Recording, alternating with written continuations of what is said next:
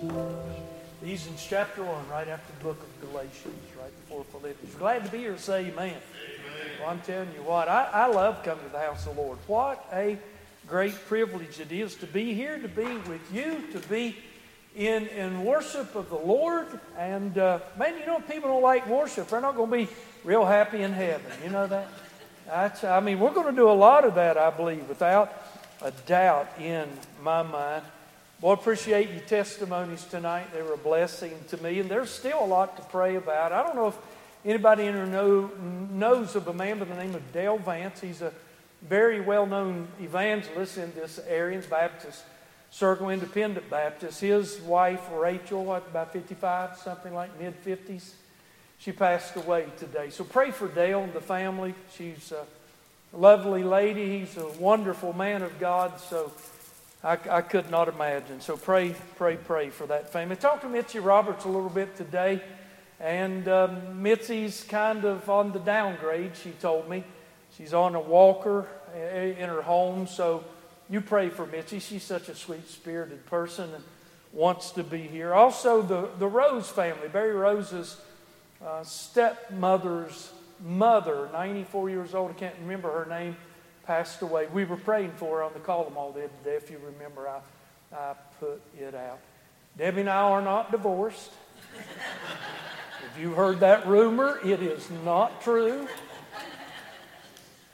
She, uh, she'll, yeah. Cam, Camden, you, you know he's got autism, and, and, and he'll ask Mandy, when are we going? Saturday, Sunday, or Monday?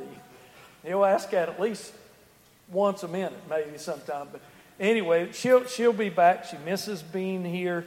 But I'll tell you what, you know, isn't it good to be where you're supposed to be? It may not always be where we're comfortable and feel good or everything's happy, happy, happy. Every time I say that, I think of Alan Stewart, and y'all probably do too. But uh, it's good to be in God's will because there we know He's with us. I have enjoyed this series on dispensational truths. I hope you have. I'll, I'll be honest with you, I never dreamt that we would have taken so long. I was going to, my plan was kind of skip through these, give the highlights of these seven dispensations and move on. I wanted to get into some definitions of some great Bible terms like justification, glorification, a few other things like that. But you know what? I'd rather be in God's will than, than not. So we're starting tonight here in Ephesians 1 the last dis- study or the study on the last dispensation that we find in the Word of God. And listen now, being premillennialists, and that's what we are. You say, well, what is that, preacher? Well, that's what I am, so I'm your pastor. You are too. You may not know it. We believe in the pre tribulation rapture of the church, and we believe in a literal millennial reign of Jesus Christ for a thousand years. Millie Anna means a thousand years. Now, see, when I was growing up over in Boone County, my, my childhood and all the great heroes of faith that I had in my life, even my grandparents, my mom and my dad, they did not believe. They were what is known as a millennialists. A meaning it's going to negate what comes after. Whatever word that is, it's going to come after it, it's going to negate it. We didn't believe in a literal thousand year reign of Christ. They taught and they believed simply because they didn't understand how to rightly divide the Word of God. They were great people, lived good, clean, godly lives, as saved as anybody could be, but they were just ignorant or lacked knowledge in how to rightly divide the Scripture. No one had taught them. No one had taught them. So they believed that Jesus was now, he was ruling in a kingdom, a spiritual kingdom, as he said in our heart, all right? As he said on the throne of our heart. I, have told y'all this before, and I'll tell it to you again. I used to remember reading Revelation 20. We're going to see that tonight. How that, you know, Satan is, is bound for a thousand years. You know, that angel comes down and binds him with the chain, casts him. I just think, well, dude, if that's, ha- if that's true, then that booger's got a long chain. You know what I mean? I'd have that image of I'd, I'd tie our dogs up on a chain a lot of times and it just run until the dogs never get it, do they? man, they'll cut dry they forget they're on a leash. You know what I'm saying? But, uh, but the Word of God teaches us that there are seven different periods of time through, throughout the history of man where God tries man according to a set of, of expectations and rules. And in every dispensation, man has failed. He's failed in, in rebellion. He, he, the, the, the dispensation ends in failure because of man's failure. And we're starting to look at the last one tonight. Great passage of scripture here in the book of, of Ephesians. And as I was reading and studying this today, I thought, you know, last week when I closed on, on the uh, dispensation of grace, I thought, well, you know, I'll, I'll look at the, the dispensation of the millennium and, and we'll just spend a you know, week or two on it, just highlighting the covenant of, of, uh, of uh, Abraham, the covenant of David, which is very, very important to this. And the more I kept reading on this and digging deeper, I thought, man, I think we could spend weeks and months on this. And we could, fruitful. I'm not going to unless the Lord leads that. But I hope, I hope you dig deeper into this. As I was looking at convergence in this age of the church, in this in this dispensation of grace, which runs parallel with the church age. If you remember the convergence of many signs that's pointing to the near return of Jesus Christ, uh, we're going to look at the culmination of things in this dispensation. Well, we have the convergence in the other. This is the culmination, or this is, this is when everything comes to a, a point of, of something that's amazing, and I think that it is. Chapter 1 of the book of Ephesians beginning in verse 10. I'm going to read 11 and 12. And listen to what Paul said. Now, Paul was given a great opportunity. If you remember, you remember, God gave him, he revealed to him of the church age. He revealed to him that dispensation that dealt with the church age. You can read that in the passages above this. But he says that in the dispensation, singular, of the fullness of time. Now, this this study could be called that the study of the dispensation of the fullness of times, but generally, uh, theologians have titled them, you know, the, uh, what stands out mostly in that dispensation, and in this, it's the millennium, it's the thousand years. In the fullness of time, he might gather together in one all things in Christ, both which are in heaven and which are on earth even in him in whom also we have ha- in whom also we have obtained an inheritance being predestinated according to the purpose of him who worketh all things after the counsel of his own will that now listen to this that we should be to the praise of his glory who first trusted in Christ, and if that don't make you set up straight and say glory to God, I don't know what will. God is using us, folks, lumps of clay, in such a way that we are sure to bring Him glory and praise. Now, if that doesn't affect any of you, it overwhelms me. It humbles. The other night, the other night, I was thinking and I may surprise some of you that I think on occasion, but I do. And I was thinking, I mean, I, I just got drove. I, I was just driven down in the dust of humility. And you say, why, preacher? Well, I begin to think about the Apostle Paul, what he was, what he did for Christ, and as much as anything, what he suffered for the cause of Christ. Now, hey, look up here, folks. I've not suffered for Jesus. I, I, I mean, I've had a few things said about me and a few things said to me and done to. But listen, I've, I've not spent a night and a day in the deep. I've, I've not received 40 stripes save one five times. I've not been beaten with rods. I've not been in perils everywhere I travel. And do you know what? I mean, I, I was just driven down. I mean, I'm going to stand with him someday. My reward won't be his, but can I tell you what? If I fulfill my purpose in this generation, in this hour, as Paul fulfilled him, his, I want to bring in some small way glory to God like Paul did. Wow. and so will you. Now, we're not wise to compare ourselves with one another. The Word of God teaches us that clearly, and that wasn't what I was doing. But every now and then I think about the great soldiers of the cross and what they did and what, what they accomplished for Christ and how God used them. But can I tell you what it really was? They're lumps of clay like we are, and they just put their faith in God, and the power of God worked through them. That's all He wants from us, is for us to put our faith in Him and allow the Spirit and the power of God to work through us. So here, I'm going to sum it up. Whatever you do from here on in to the end, whatever you do, do it all your might for the glory of God. Don't hold back. I mean, just let it all go for the glory of God. I don't know about y'all, but at this age, I pray strange prayers. I think I thank God for things that I'd never thought of thanking for at 25 years of age. I, I, I just, I mean, I just, you know, I just guess took it for granted. Shame on me.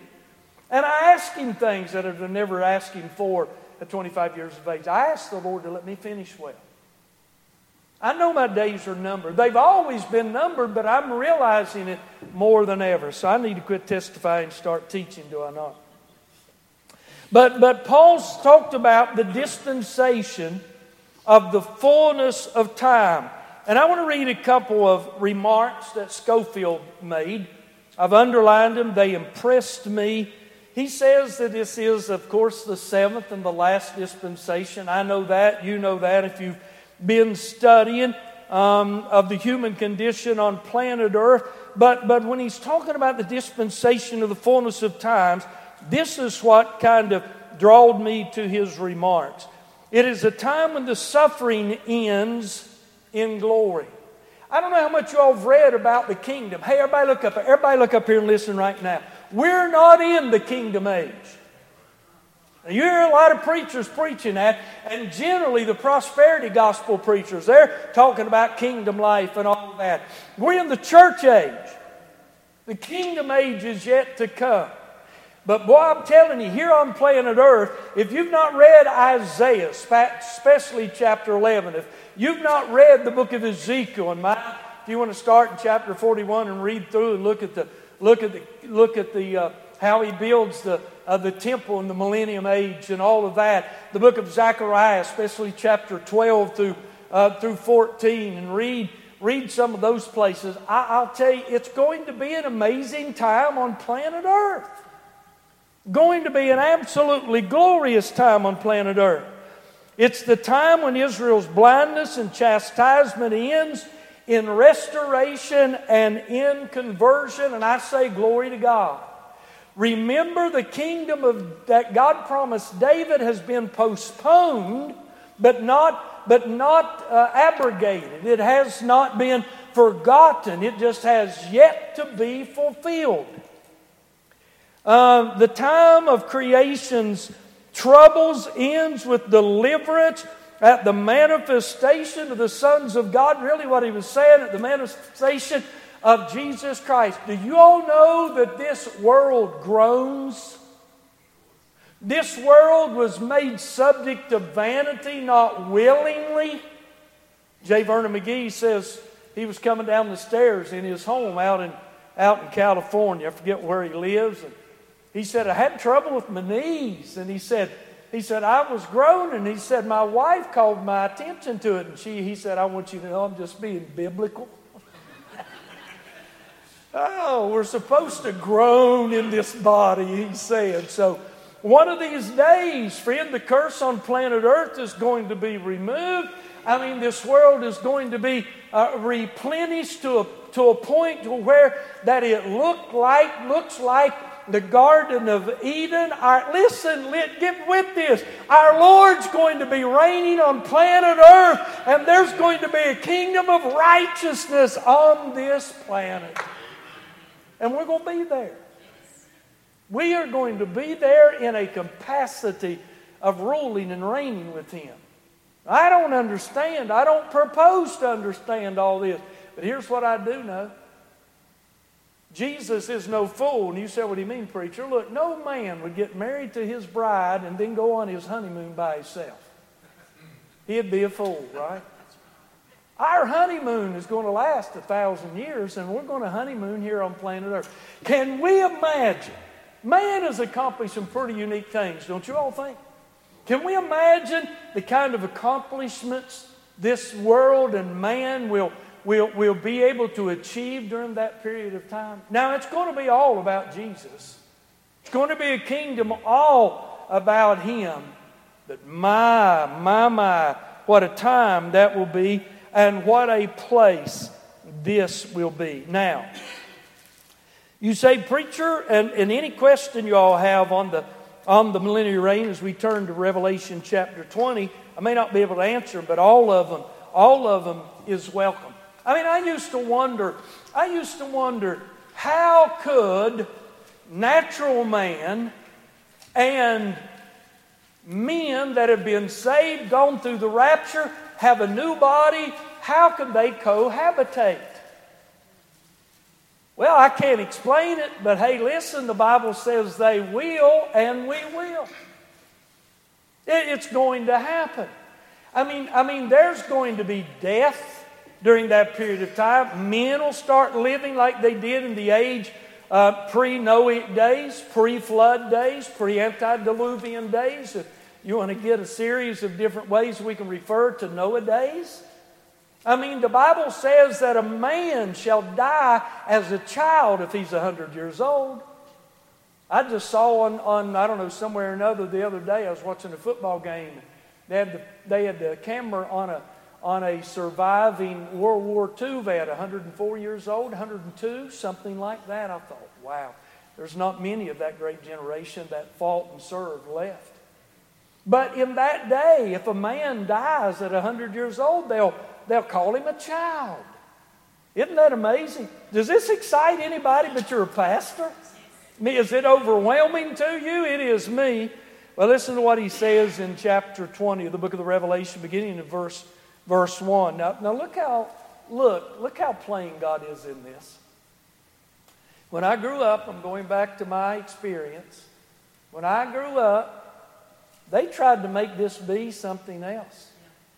They just they tried to change it. They, they said that's not what that means. Hey, listen, God means what He says and says what He means. If God meant something else in this, He would have told us. But but I love this scripture. He said, "And I saw an angel." John did come down from heaven, having the key of the bottomless pit and a great chain in his hand. And he laid hold on the dragon, that old serpent, which is the devil and Satan, and bound him. How many years? A thousand years. Now, we can't get wrong who this angel uh, got a hold of and chained. I mean, he, the, the Lord doesn't give us the litany of the list of his name, but it's pretty, pretty clear who it is. His, what, was, what was Satan's original name before he fell? Lucifer. What does Lucifer mean? Well, he was an angel. What did the word Lucifer mean? What? He was over the music. He was the chief musician. That's why he has music affecting worship and, and false stuff today. That's how he gets a lot of people. But what did his name mean? Light of the morning. Isn't that amazing? He was the chief cherub, if I remember correctly. And he got jealous, got pride in his heart, and fell. I was talking to the Lord the other night and I said, Now I think strange things about eternity. I mean, I've even thought if, if anybody can mess up in eternity, it's going to be me. You know what I'm saying? And the Lord reminded me that no, God is conforming me to the image of His dear Son, so I'm taking care of that. But, but, but have you ever wondered why God allowed Satan to do what he did in heaven? I have too, and, and that's okay to ask. I mean, he gave angels undoubtedly a free will. They're way different than what we are. I mean, Adam was our federal head or the representative of all mankind. That's why when Jesus come, he could provide a salvation for all mankind. But, but there is no hope for those angels that followed Lucifer in rebellion. There, there's no salvation provided for them. They, they, create, they they um, committed, not created, but committed a great apostasy. And you say, why didn't God provide salvation for them? Because they sinned individually. I mean, it's just amazing. And it's deep as deep and high as high. And I float in it, but I like getting in there every now and then. But, but, he goes on. I, I don't know when, I don't know when the rebellion in heaven happened. I'm supposing that it happened pre creation, but I don't know that. I'm talking about Adam and Eve. There's a lot of great men in, in different camps as to, you know, the fall, when it took place, um, how long the earth has been here. I'm a, I'm a young earth creationist. I believe that it's been here 6,000 years. A lot of people, because it begins in the beginning, God created heavens and earth, earth without form and void, and there was darkness upon the face of the deep. You know, because there was a chaotic earth, that, that there had been a time when it had been inhabited. There's theologians think that Satan came down and inhabited the earth and caused all the mess that it did, and God just created. Look, I, I believe that we've got the story of the creation of planet Earth like God intends for us to. And you say, well, you, you say, what about these dinosaurs and all this kind of stuff? Look, there was no death until Adam and Eve died or sinned, and God pronounced judgment of death upon them. I know there are dinosaurs. I, I, I, don't have time to get into that now, and I'd have to refresh my memory on it. But I believe in a young earth, not a earth, that, earth that's millions or billions of years old. So there's a lot. Of, and when you get into those things, we, we can only suppose, have suppositions, and it's not really edifying. You know, so uh, that's what Paul was telling Timothy was that don't get caught up in those questions that, you know, deal with science falsely so called. So, why do I think God gave Satan, Lucifer, and the angels free will? I'm going to ask y'all a question. I'm going to do the who was it? Who was it that taught by asking questions? A great philosopher. Jesus did that, but, but anyway, why do you think that he did? It's all about free will And it's a great question. It's a great question. Look, there's something about God that He wants willful worship. God could have made us robots to where He could have said something and we would just respond without any kind of emotion or desire. But listen, how does the Bible describe God? The Bible in the books of John's Gospel and First John sets forth three great characteristics of God. Three things that God is. What are they? God is what else? Light and life. Now, he starts with light. He starts, God wants us to know He's holy. I believe it is my conviction, and nobody's going to change me. I've read and dug, and I am so dug in on this. I believe if God wanted us to know one thing and only one thing about Him, it would be that He is holy. But God doesn't stop there. He is also love. And this is the order in, in the Gospel of John as well as in the Epistle of John that he, that he says God is light. And then in chapter 3, God is love. And then later on, God is life. That's how he starts in the book of, of 1 John. The same pattern. The same man wrote under the same inspiration of the Spirit of God. But God wanted to be loved back by choice. I don't know what it now. Now, now see, my head's starting to hurt. What is it about God that I can say, bless the Lord, and it blesses him? What is it about me that I can say, I love you, Lord, and it affects him? That, that amazes me. There are mornings when I start my prayer in my study. I just, I, you know what I tell him? I just, I just start and say, well, most mornings I'll say, Good morning, God the Father, God the Son, and God I love you and I thank you for another day. My Lord, my love, and my life. And I tell him, Have I told you this morning that I love you? Just the, have you ever prayed a prayer of just telling God that you love Him and appreciate Him and adore Him? And he, how can we extol Him? But we can with our lips. It's a mystery to me. But, but because I don't understand it, that doesn't mean I'm going to stop doing it. But God wants to be loved because we love. He wants us to choose to love Him. Now, hold on a second. And, and when you think about that, God doesn't ask anything of man. I mean, He doesn't need any. God's complete without us. See why my head's hurting? But yet, on the other hand, He wants us to love Him, to respond to Him, and say, I love you now that we know that He loves us. Well, look, why do bad things happen? I mean, why do. If, if there's. I, I know that, but it goes deeper than that. Why did God allow that to happen? Why does God allow children to suffer? Now, they're sinners, but they're innocent all at the same time. They've got that nature in them that, that has fallen. But it goes back to this. And I preached a message on this sometime, I don't know, maybe four years ago. One of the greatest things God could have done for us is given us the freedom of choice. Love us enough, is what I should have said, give us the freedom of choice to decide whether we would love Him back in return. Now, here's the deal with that freedom comes all this responsibility. Uh, but, God, that, that was the greatest gift that God could give to us.